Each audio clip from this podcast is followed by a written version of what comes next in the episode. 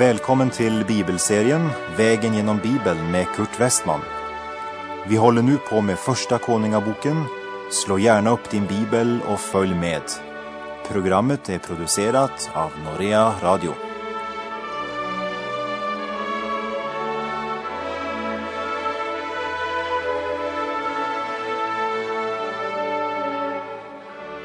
Vi avslutade förra programmet med att Elia trädde fram för kung Ahab, och då hade kungen sagt: "Är du här, du som drar olycka över Israel?" För Ahab tänker inte som änkan i Sarepta. Ahab tänker inte på att det är hans synder som har fört denna fruktansvärda torka över Israel. Men Herrens profet förkunnar sanningen för honom. Du har övergett Herren och du har följt balerna. Det är orsaken till denna väldiga torka. Hör du det, Ahab? Torkan heter inte olycka, den heter synd. Och så ger Elia Ahab order att sammankalla hela folket på Karmelberget. Och där ropar han ut sitt klara budskap utan att undersöka hur många som är eniga med honom. Han är Herrens profet. Det är Gud som givit honom budskapet. Och Gud frågar inte människan om hon är enig. Men han säger: "Så säger Herren." Och så genljuder Elia rop över hela Karmelberget. Hur länge vill ni halta på båda sidor? Är det Herren som är Gud, så följ efter honom. Men om Bal är det, så följ efter honom. Därefter föreslår Elia att Baalsprofeterna ska välja sig en tjur och så stycka den och lägga den på veden utan att tända eld. Så ska Elia sedan också välja sig en tjur och stycka den och lägga den på veden utan att tända eld. För här är det inte masshysteri, suggestion eller annan mänsklig tändning som ska få folket att ta ett avgörande. Utan nu ska man vänta på Gud, säger Elia. Men i Baalsprofeternas gudsdyrkan är ordet vänta ett okänt begrepp.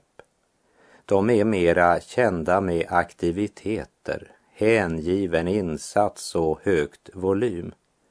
De kan helt enkelt inte stå stilla, för livlighet är för dem detsamma som liv.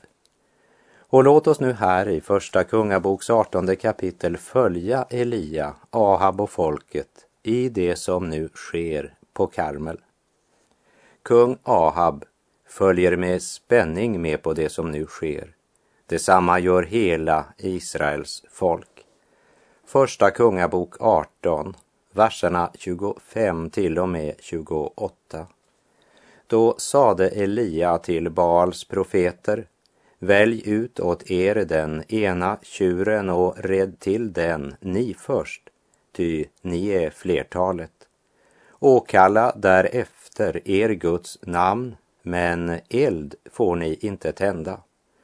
Då tog det den tjur som han gav dem och redde till den. Sedan åkallade det Baals namn från morgonen ända till middagen och ropade: "Baal, svara oss." Men inte ett ljud hördes, och ingen svarade. Och hela tiden haltade det runt altaret som man hade gjort. När det så blev middag retades Elia med dem och sade: "Ropa ännu högre, ty visserligen är han en gud, men han har väl något att begrunda, eller också har han gått avsides, eller är han på resa. Kanske sover han, men då ska han väl vakna." Då ropade det ännu högre och ristade sig som deras sed var med svärd och spjut, så att blodet rann ut på dem. Det är en ganska fantastisk uppvisning Baalsprofeterna kom med. Den kunde både ses och även höras. För Baalsprofeterna har alltid varit beroende av högt volym. De ropar på Bal med betoning på ropa, men ingenting händer. De hoppar runt altaret under höga rop, medan Elia sitter helt tyst och stilla och iakttar det hela en smula ironiskt. De ropar högre, blir mera intensiva, i en tillbedjan som luktar mera svett och ansträngning än av himmel och frid. De blir fanatiska och visar verkligen engagemang. Ja, det närmar sig hysteri. Högljudda tjänare som tillber en stum gud. Och ju längre tiden går, ju mer hysteriska blir de. Och som deras sed var så börjar de nu rista med svärd och spjut på sina kroppar så att blodet rinner. Detta ska väl väcka Bal. Gamla Elia säger till dem, han har kanske rest på semester, så ni måste hålla på tills han kommer tillbaka. Kanske sover han, så det är bäst att ni ropar ännu högre, då ska han väl vakna. Allt detta som föregår ser alla de församlade av Israels barn, men inte en av dem hade givit Elia sitt stöd. Han trodde att han var ensam, men Elias styrka var att han visste, en man och Gud är majoritet. Och mötet på Karmel har inte kommit till på Elia-initiativ. Det är Gud som har sagt till Elia vad han ska säga och göra. Det började inte med en idé som Elia fick och som han senare bad Gud välsigna och hjälpa honom med. Det var Gud som hade tagit initiativet till det som nu sker på Karmel. Och det är det mycket viktigt att vi kommer ihåg. Elia är bara Herrens tjänare, och han tar ett uppgör med Balsdyrkan mot guldkalvar i gudstjänsten. Vi kan säga ett uppgör mot att använda Gud som ett medel till ekonomisk framgång och materiell vinning. En kamp mot guldkalven.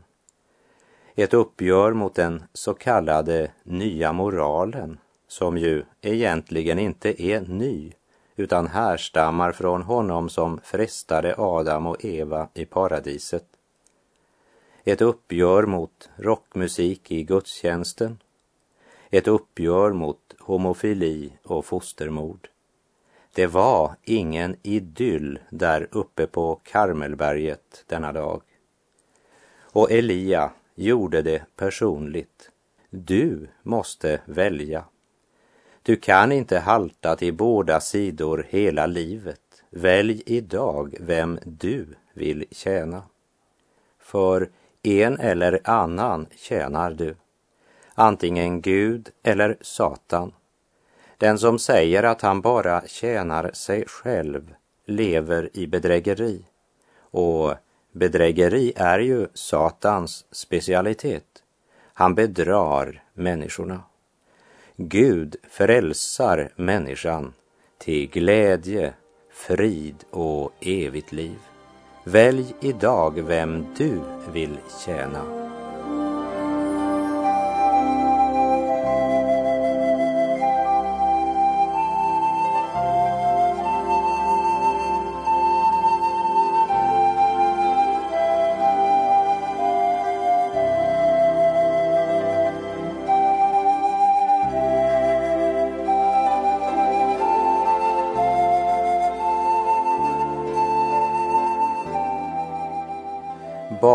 Profeterna ropade högre och högre och ristade sig som deras sed var med svärd och spjut så att blodet rann. En imponerande show. Första kungabok arton, verserna tjugonio och trettio.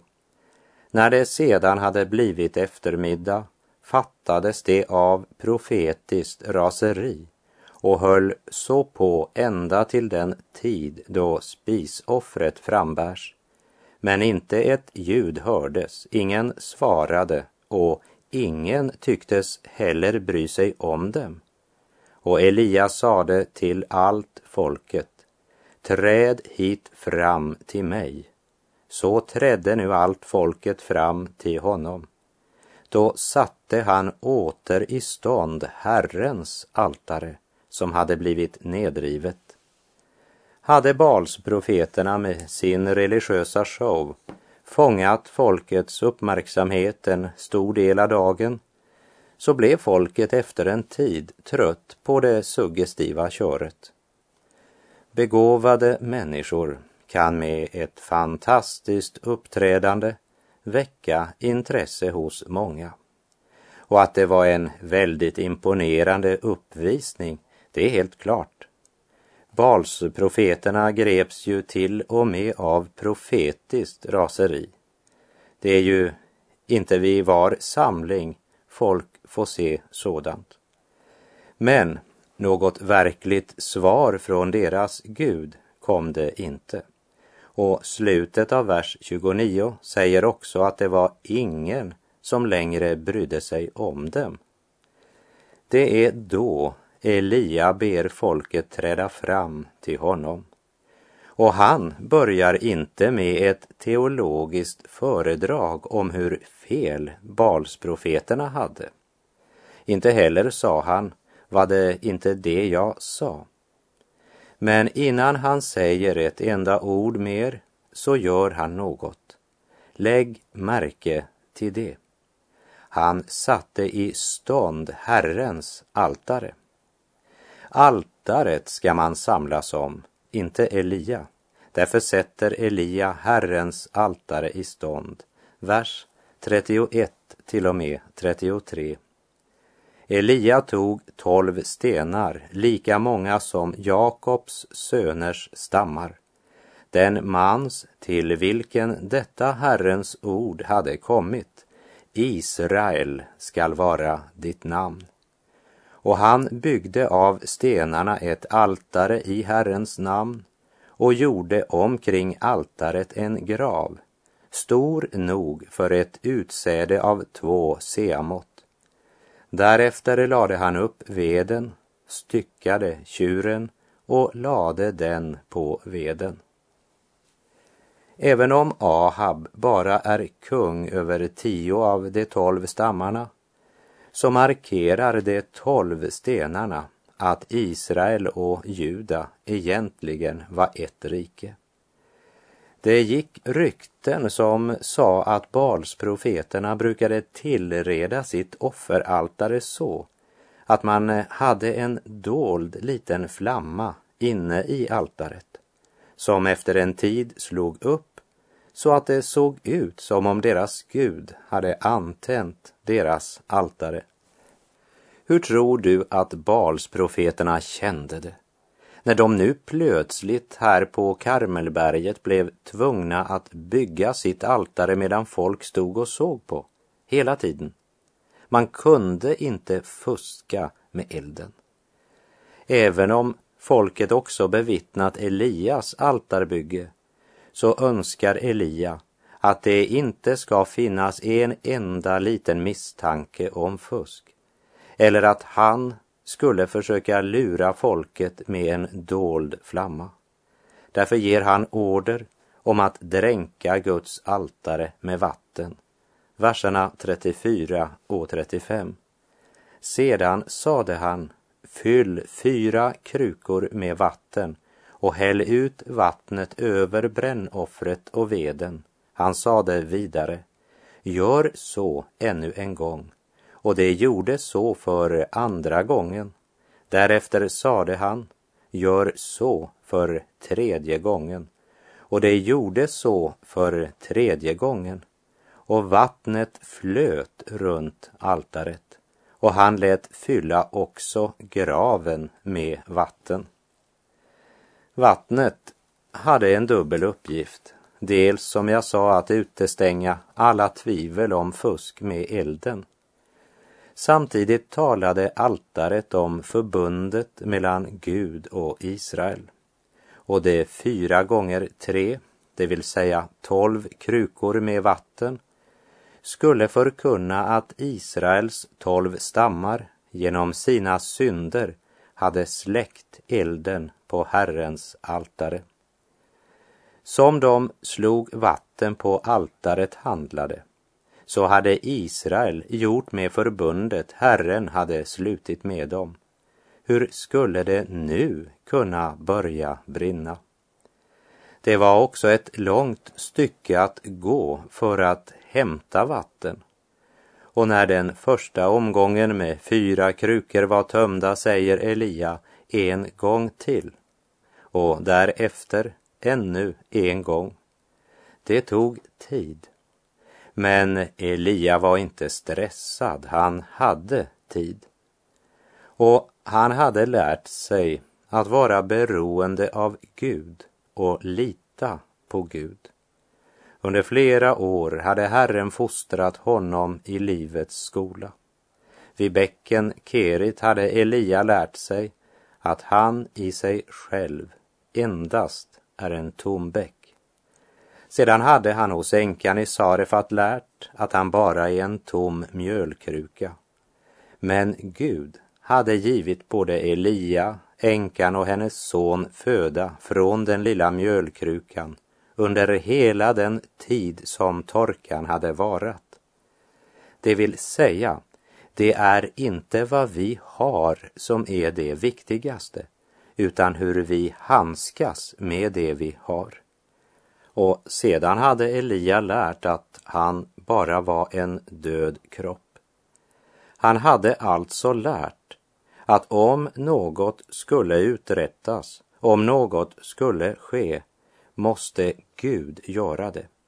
Elia har lärt att han i allt är beroende av Gud.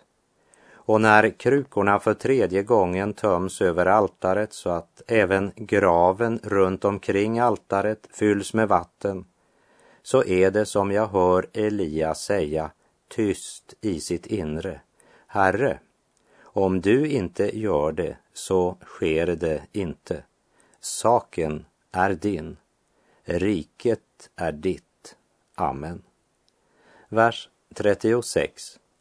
Då nu tiden var inne att frambära spisoffret, trädde profeten Elia fram och sade: Herre, Abrahams, Isaks och Israels Gud, låt det idag bli känt att du är Gud i Israel, och att jag är din tjänare och att det är på din befallning jag har gjort allt detta. Lägg märke till att Elia inte säger Jakobs Gud men Israels. Ja, Israel var namnet som blev givet, inte till de tolv stammarna men till en nation. Det andra han säger är: låt det idag bli känt att du är Gud i Israel och att jag är din tjänare och att det är på din befallning jag har gjort allt detta. Du och jag måste försäkra oss om att det vi gör är i samsvar med Guds heliga vilja. Gör inte det som du har lust till för att sedan be Gud välsigna det du bestämde dig för att göra. Gud arbetar inte på det sättet. Du måste vandra på hans väg om du vill leva i välsignelse. Vi har inte rätt att kräva något av Gud. Men Gud ställer klara krav till oss, som han gjorde till Israels barn. När jag säger att vi inte har rätt att kräva något av Gud, så vill jag samtidigt säga, men Gud har givit oss rätten att be i Jesu namn. Och profeten Jeremia säger i kapitel trettiotre, vers tre: ropa till mig, så vill jag svara dig. Och när Elia nu står på Karmel så vet han, det var inte jag som fick den här idén, men initiativet är Guds. och han håller sina löften. Min uppgift är att be till Gud, och Gud har lovat att svara på min bön. Och lägg nu märke till att Elia ber inte om eld från himmelen, men han ber att Gud ska omvända folkets hjärtan. Vers trettiosju. Svara mig, Herre, svara mig, så att detta folk märker att det är du, Herre, som är Gud, genom att du omvänder deras hjärtan. I första Timoteusbrevets andra kapitel, vers tre och fyra står det att be är rätt och behagar Gud, vår frälsare, som vill att alla människor skall bli frälsta och komma till insikt om sanningen. Elia ber inte för sin egen skull eller för egen vinning, men hans bön gäller Guds ära och människors frälsning. Och jag vill även påminna om att elden talar också om dom. När Johannes döparen säger att Jesus ska döpa i ande och eld, så är ande det positiva. Vi lever nu i den nådens tid då Jesus döper i helig ande. När han kommer åter ska den värld som förkastat honom döpas med eld. I Lukas kapitel tre, vers sexton och sjutton säger Johannes döparen: han skall döpa er i den helige ande och eld.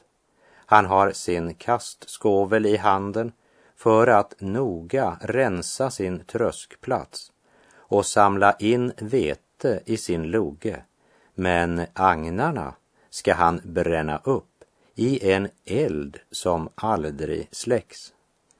Se på det som sker på Karmel. Vad är det elden gör? Den förtär offret. Eld talar om dom. Vi vet att många människor idag är så upptagna av det de uppfattar som eld från himmelen att de inte bryr sig om av vilket ursprung elden är, gudomlig eller satanisk.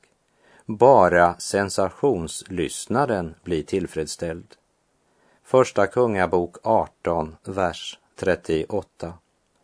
Då föll Herrens eld ned och förtärde brännoffret, veden, stenarna och jorden, och slickade upp vattnet som var i graven.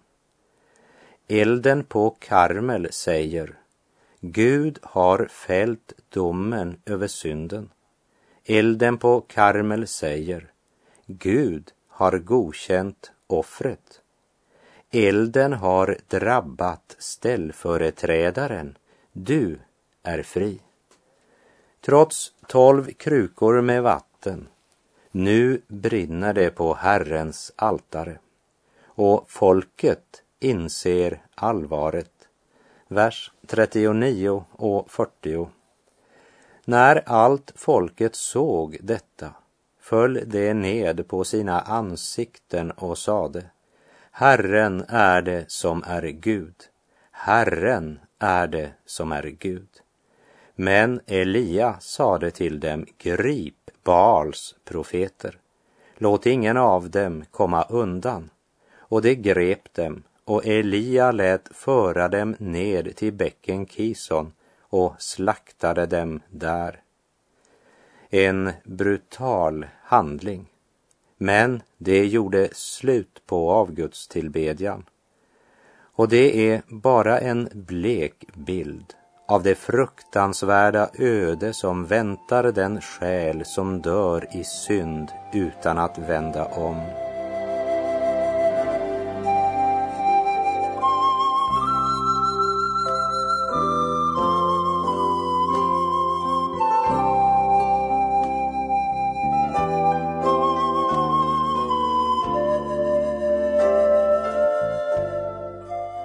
Och i de sista verserna i första kungaboks artonde kapitel ska vi se att när folket vände om till Gud kom regnet och välsignelsen.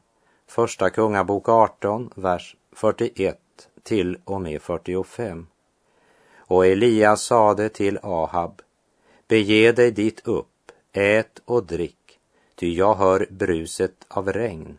Då begav sig Ahab dit upp för att äta och dricka. Men Elia steg upp på Karmels topp, hukade sig ned mot jorden och sänkte sitt ansikte mellan sina knän.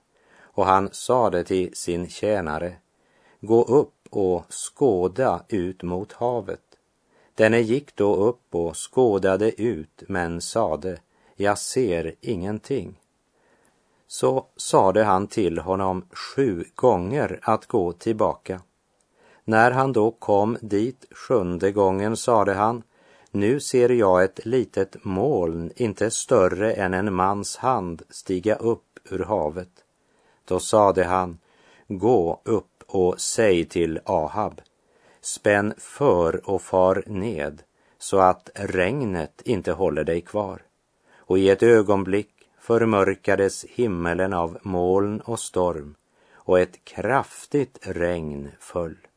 Och Ahab steg upp i sin vagn och for till Israel. Nu hade Ahab och hela folket fått klart demonstrerat att torkan var inte en olycka eller en tillfällighet, men det var på grund av synd, och torkan hade slutat som den hade börjat, med ett ord av Herrens profet. Och innan Elia såg den minsta lilla antydan till regnmoln, så hörde han i anden suset av regn. Se vers fyrtioett, där Elia säger till Ahab: bege dig dit upp, ät och drick, ty jag hör bruset av regn. När det gäller andens vind så säger Jesus: du hör den blåsa, som han sa till Nikodemus i Johannes tre. Ja, det är Guds väg. Tron kommer genom att höra. Hörseln är den som först lägger märke till en sann andlig vind. Ja, tänk vilken värdighet Gud har skänkt detta lilla organ, örat. Placerat det i direkt kontakt med huvudet, för det är huvudet som ska styra hela kroppen. Också på Karmel kom hörseln först. Vers fyrtiosex. Men Herrens hand hade kommit över Elia, så att han band upp sina kläder och sprang framför Ahab ända till inemot Israel. Den kraft Elia här fick av Gud skulle han inte ha använt till en sprinteruppvisning, som vi ska se i nästa program. På återhörande, om du vill. Herren vare med dig, må hans välsignelse vila över dig. Gud är god.